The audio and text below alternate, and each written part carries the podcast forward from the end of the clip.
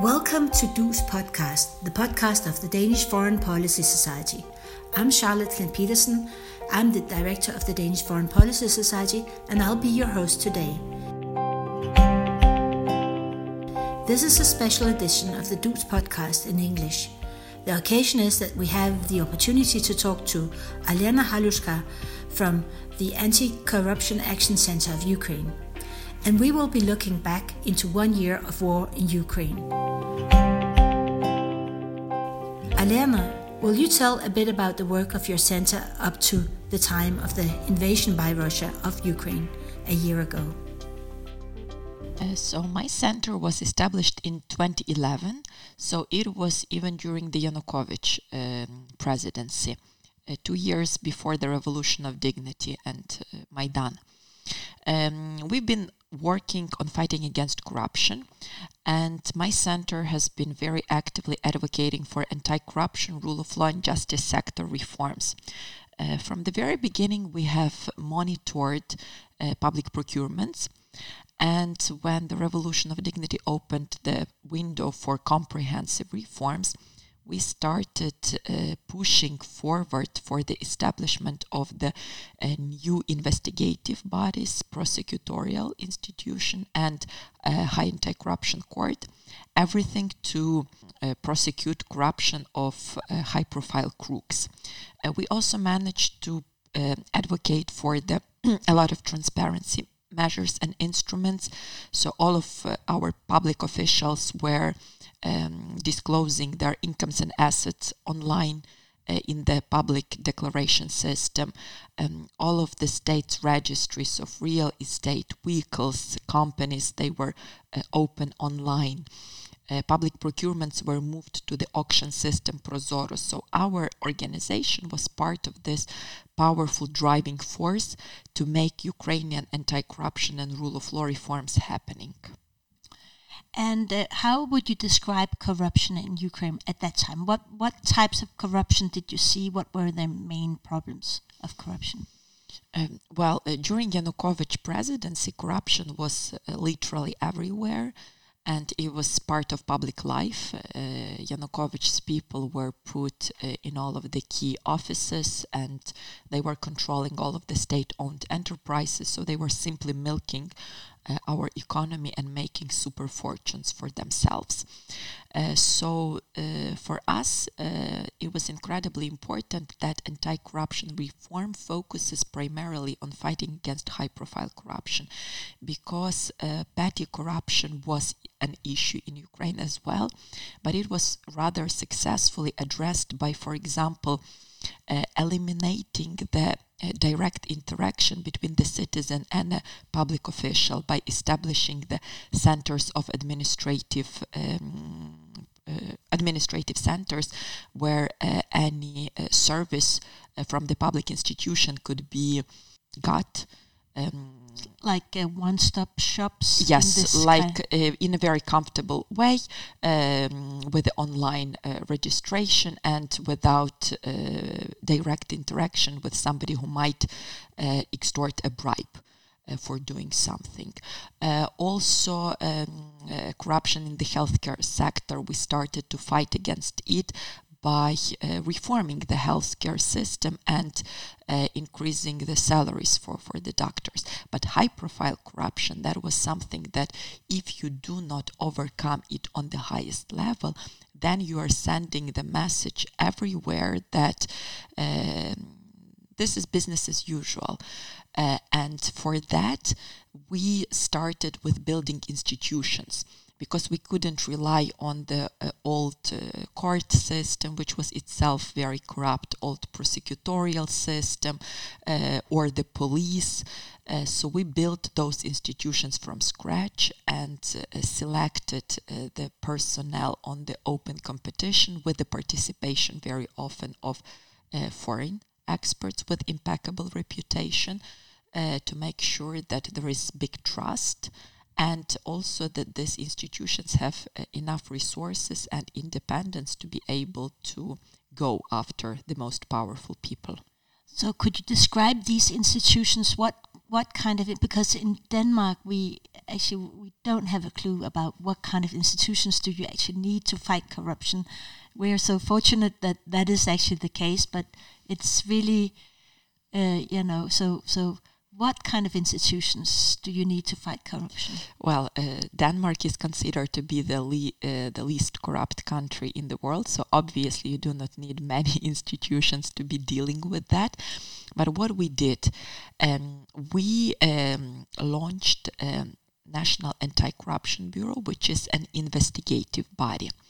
Then Specialized Anti-Corruption Prosecutors Office. These are prosecutors who are overseeing the activities, the investigations of the NABU detectives, and they are also bringing uh, corruption cases to the courts. Uh, but then we realized that if these two agencies are doing their job well, but they are bringing the cases to the old corrupt courts, they are simply killed there uh, with no uh, actual results and big distrust from the Ukrainian society. So the last missing part was to build a um, high anti-corruption court.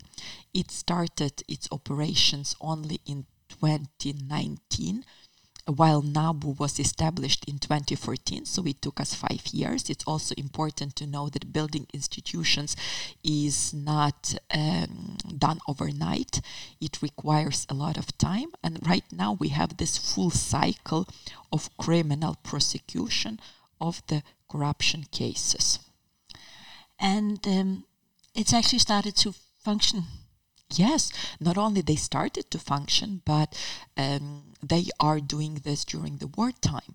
And that's also something which I find fascinating that. Um, while Ukraine is defending uh, ourselves from the full scale genocidal war, our anti corruption institutions continue to go after crooks. They continue considering the cases in courts. They continue confiscating assets and sending this money for the needs of army. So there is very practical dimension of um, how the work of these institutions contributes to countries' resilience and defense. And like for me, it's really strange that anybody would be corrupt in that sense, you know, during a war, how how do you what is the reason for this? How can they actually how can they live with themselves actually?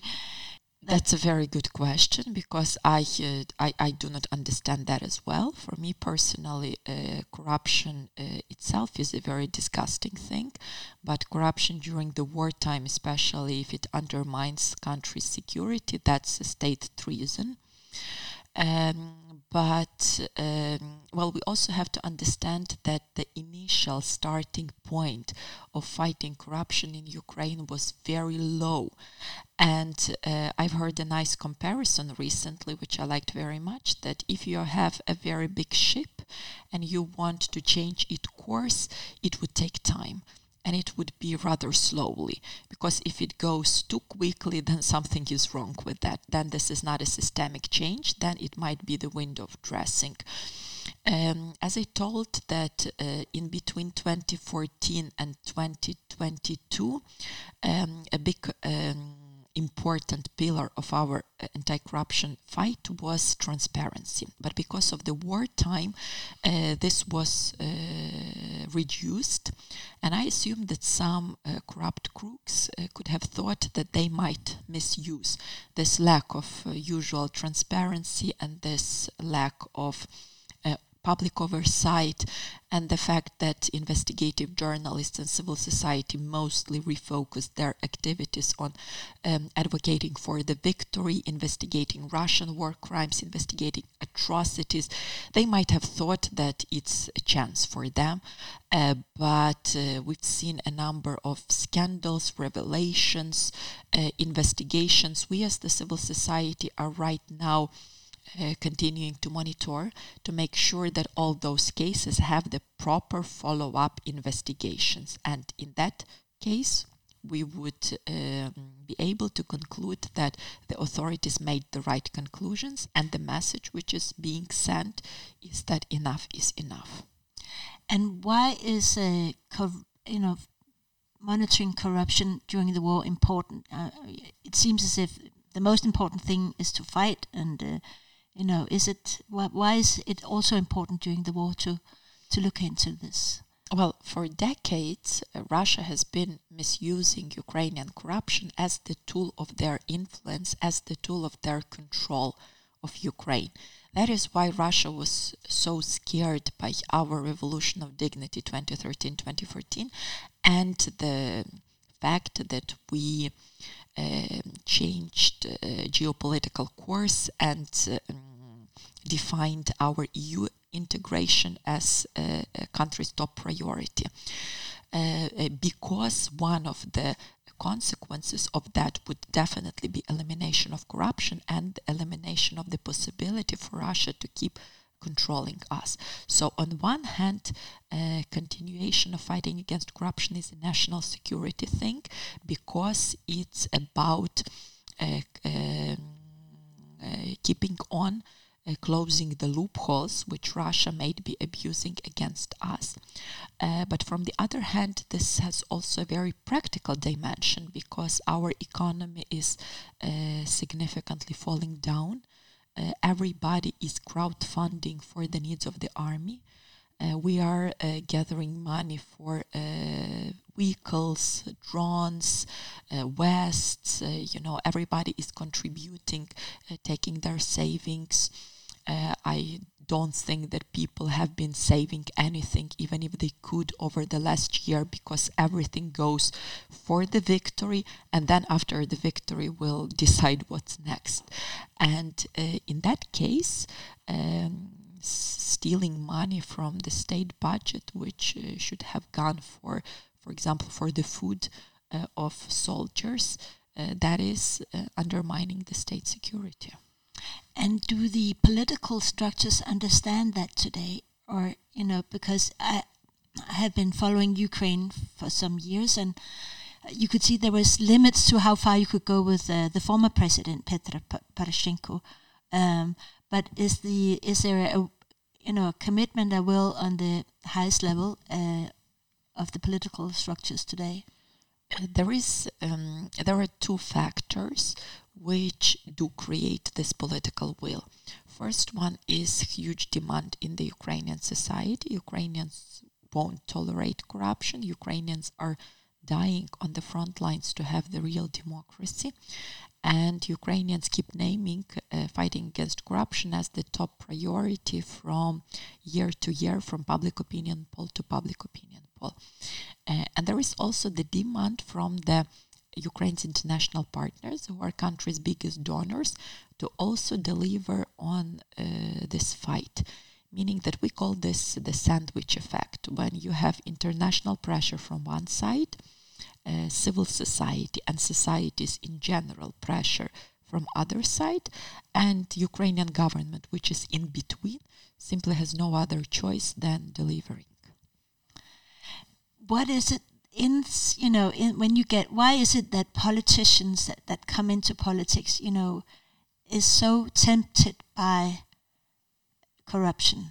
Like what is it that makes it uh, you know it's it's for me just being in a political office should be enough uh, an honor whatever you can make a change. What is it that you know makes it in in in in the society? Is is there another goal with politics than changing society or you know what is it? Well i assume that's about human weaknesses. Yeah.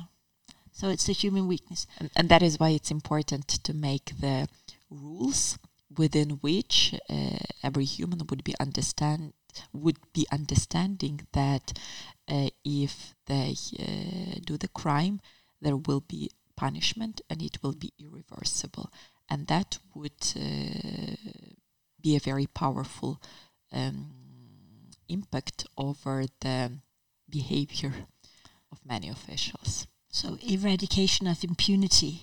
Yes, for corruption. Yeah.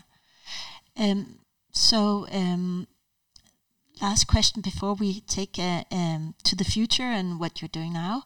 Um, just understanding, you know, we've heard a lot about the oligarchs in Denmark. Um, so, um, has the role of oligarchs changed with the war? Yes, dramatically, and mostly it was caused before uh, be, uh, because of the war itself, uh, as they lost physically uh, many of their economic assets. For example, like oligarch Akhmetov uh, owned Azovstal, a very uh, sadly famous plant in Mariupol. But also their um, political impact uh, reduced as well, uh, because President Zelensky popularity um, makes uh, no need for him to uh, rely on oligarchs to get um, to continue his power. Uh, also, the um, importance of their media assets is also reducing because uh, our journalists on the television started the joint telemarathon, which is a news broadcasting only, without political TV shows that oligarchs were always using to reward some uh, favorable politicians and punish um, those who were uh, standing against them. So all of those factors together, they significantly um, decreased the power and influence of oligarchs.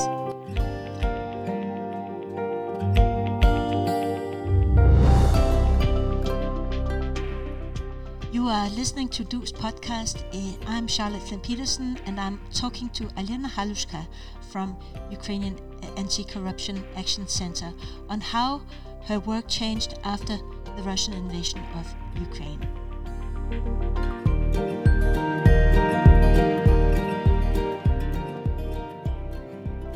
So then what where were you now nearly a year ago. What were you doing when the, the, the Russians decided to invade Ukraine? Um, right before the 24th of February, uh, actually a few months before that, we started uh, together with my colleagues in the Anti-Corruption Action Center a big campaign called Block Putin Wallets. Uh, because at that moment we were hearing from everywhere that uh, Putin will start the big war, uh, that uh, it's imminent. but we were asking for weapons, we were asking for preemptive sanctions, or the lifting of the sanctions from the corrupt uh, project Nord Stream 2, but nothing was done. So, one of the ideas which we were pushing forward was um, to, to, to try and make Russian oligarchs stop Putin from doing this uh, detrimental step. And uh, our idea was to advocate for the preemptive sanctions, uh, freezing of the assets of Putin's oligarch uh, in the West, uh, also um, ban their visas and their family members to make sure that they understand the impact already uh, before the beginning and could somehow influence the decision making in the Kremlin. Uh, unfortunately, Western countries were reluctant to do that, and uh, we know that um, the big war was not prevented. Yeah, so that's part. You, this is actually some of the things because I was thinking at that time, who is doing the deterrence of of Russia? Because we knew it from at least October, November that it would happen sometime. Yes, and nobody was doing the deterrence. Moreover, I would say that messages which, which were coming from the world leaders, like we will defend every inch of NATO and we will support Ukrainian uh, partisans and Ukrainian insurgents, well, that was actually the green light for Russia to do the big war. And like concretely on the 23rd to 24th of February, where were you? I was in Lviv, mm. uh, in the western part of Ukraine. Uh, a lot of uh, diplomats moved away from Ukraine, but some moved from Kiev to Lviv. And I also moved there because I had many advocacy meetings back then where we were doing the last minute attempts to continue to advocate for those sanctions, uh, ask for more weapons. Uh, so I was there. I'm also personally from Lviv, so um, I visited my parents, and that's where the war, the big war, caught me. And did you, you know, did you believe that? Were you aware of the fact that uh, Russia would invade? Were you not on that date, but did you? Because I've heard that a lot of people didn't actually believe it. They didn't think it would happen till the very end. I knew that it would happen. Uh, I uh, I were trusting those uh, information which was um, communicated by the foreign intelligence with regards to Russian intentions, uh, and uh, it, for me it was absolutely cr- clear for 100% that it's indeed imminent when uh, Putin made a speech two days before the big war. And he named all the anti-corruption institutions that I just told you a few minutes ago. He attacked our judicial reform, which means that he was very knowledgeable about what is happening in Ukraine domestically, and that he was considering that to be uh, direct threats for his kleptocratic regime. And so you also knew because in, in Denmark there was speculation on whether it would be a limited invasion or a full scale invasion. You were aware of the fact that it would be a full scale invasion.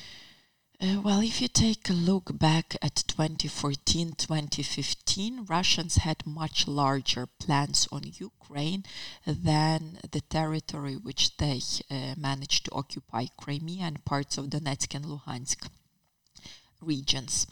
Uh, they intended to make the so-called uh, Novorossiya occupational unit uh, uh, in the uh, and take capture entire east and south of Ukraine. back then, the, this plan completely failed because they do not have did not have uh, enough military capacities. They uh, wanted uh, to rely on the prisoners, but this did not work out at all. So it was clear that they will move forward.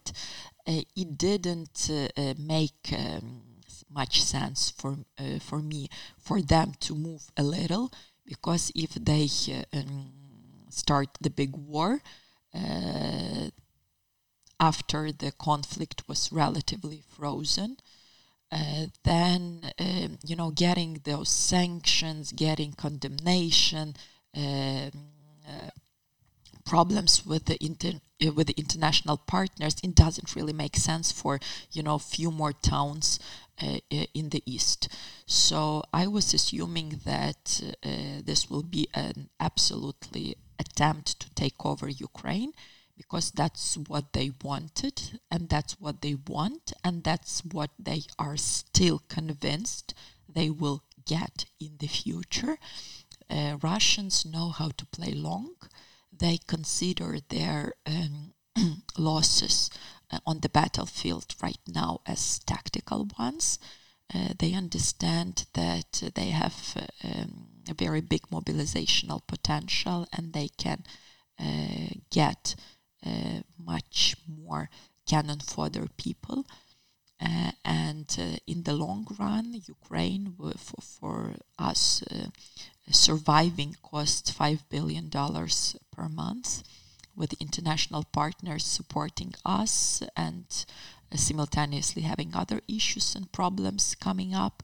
So, definitely, uh, Russia relies uh, that um, in the midterm and in the long run, uh, Ukraine will lose Western support, and it would be much easier for Russia to take over uh, what is left uh, out of destroyed Ukraine. Because if you take a look at how they are fighting uh, in the uh, eastern part or the south, they are simply erasing entire settlements uh, of the ground.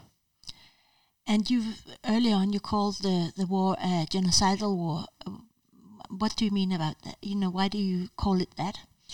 Uh, well, if you take a look at the um, indicators of genocide from the UN Genocide Convention, um, basically all of them can be applied for uh, Russian war uh, because that's clearly a war against nation. If you take a look what they are doing in the occupied territories, the way that they are very aggressively imposing Russian curriculum in the school, uh, that they are burning um, books, Ukrainian, and bringing Russian ones. Um, the way that they are uh, very heavily brainwashing kids, you know, bringing veterans from World War II, uh, telling them uh, how Soviets were powerful and Nazi were bad and Ukraine is a Nazi country. Uh, but also uh, uh, another super worrying and super massive indicator is the kidnapping of Ukrainian kids, uh, because when uh, somebody is taking uh, children of one group and forcibly resettle them to another group, that's genocide. It in itself, just this one factor is already worth naming genocide. Ukrainian government has officially recorded 16 thousand um, cases of kidnapping of Ukrainian kids and their forcible deportations to Russia. These are just cases that were where family members applied and uh, um, asked the government for help. Uh, if you speak about the uh, orphanages, Russians were uh, kidnapping entire orphanages from the occupied towns uh, and sending them to Kiev, uh, or those who have lost. Um, family members, for example, from bombings in Mariupol, and um, who, who have nobody to apply for their search and to apply for their return to Ukraine, the number will be growing uh, much higher. And moving away from this, what are you like? What are you concretely in your center doing now? What is the main focus apart from the monitoring of the, the corruption? But what is also your focus in terms of, and how has it changed after the war? well, uh, after the beginning of the big war, we established in Warsaw uh, another center called International Center for Ukrainian Victory. Uh, it serves as the platform for mobilization of the world for Ukrainian victory. And we are mostly working on the advocacy of maximum military assistance. And right now, our top priorities are to get the Leopard 2 tank coalition. We have only um, around 15 Leopard 2 tanks that are committed by different countries. We need much more. Uh, Ukrainian General Zaluzhny said that uh, we need minimum 300, better 500 tanks. So that's something which is a very big sense of urgency because without modern tanks, it would be much more complicated and much more costly uh, in human terms. Um, the liberation of our lands. Uh, also, we advocate for the fighter jets F-16 uh, because the ones that we have right now they are old Soviet jets, uh, and for us it's uh, important to get the uh, air superiority. This is needed first of all as an air defense from the Russian missile terrorism. Uh, our peaceful towns, critical infrastructure to defend that from Russian missiles, including ballistic missiles that are um, uh, not intercepted by other uh, air defense systems. Uh, and also, it's important for the liberation of our territories. Uh, also, we are uh, advocating for the sanctions. Uh, including san- sanctions against Rosatom, which is the tool for Russian nuclear terrorism at the Ukraine's nuclear power plants. Um, we advocate for the confiscation of Russian assets because we know that we are extremely grateful uh, to uh, Western taxpayers for supporting us financially, for investing money in our defense.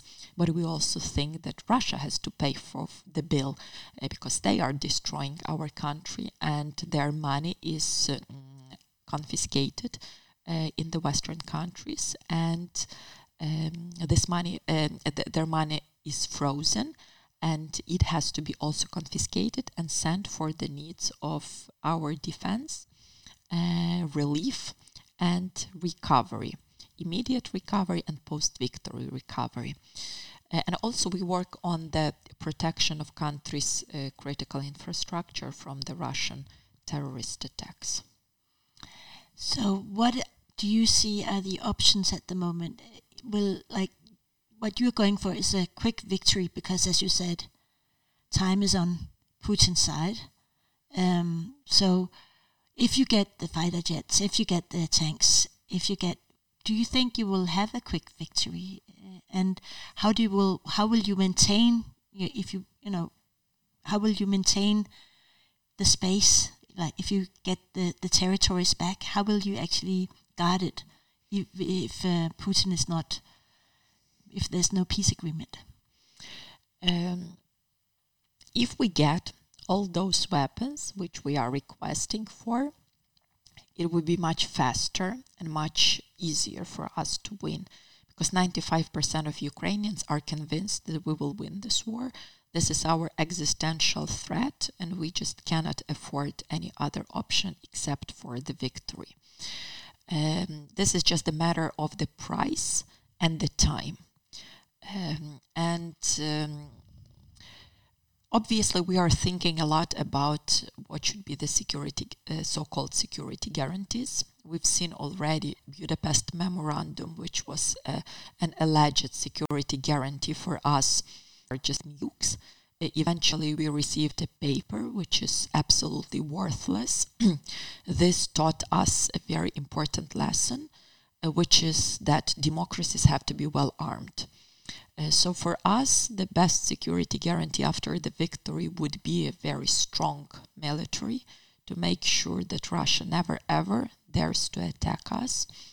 Uh, this also includes the uh, development of the military industries, production, preferably also uh, all um, joint production with the Western uh, companies, uh, but eventually also NATO membership. And um, even though we are a bit above the time, um, so um, the well, I'll I'll just cut it up. Uh, I'm just thinking how to end it. Yeah. Um, so, as I understand, you firmly believe in a Ukrainian victory, but whether it's going to be fast, whether you will be able to convince, you could say, the Western leaders to provide the necessary weapons, uh, that will depend on how long it will actually take. Yes, both myself and 95% of my compatriots are absolutely convinced that we will win this war.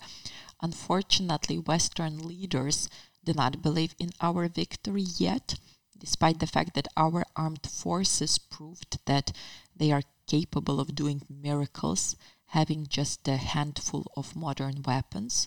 Guess what they could have done if they had much more of them as requested. So, our key goal right now is first to explain the geopolitical value of Ukrainian victory because it's not only about Ukraine and Russia. What we are seeing right now is one country tries to take over another country and completely destroy the rules based order, something which was built after World War II. Why would anyone think that this would go unnoticed? And other dictators who have manpower and firepower wouldn't do the same. Obviously, that would pave the way for the similar wars of conquest by China, by Iran, mm, by any other dictator who is capable of doing that. And those who are not capable will start the arms race to make sure that they are getting all the necessary uh, capabilities in uh, in the nearest future. So helping Ukraine to win is not only about just helping uh, people who are victims of uh, immense atrocities to stop their suffering. It is about whether democracy wins over authoritarianism or a big Pandora's box is being opened. I assume that nobody of us would want to get back to the 19th century style of international relations. Alena Halushka, thank you so much for being here in Du's podcast, and uh, thank you to listeners for listening to Du's podcast.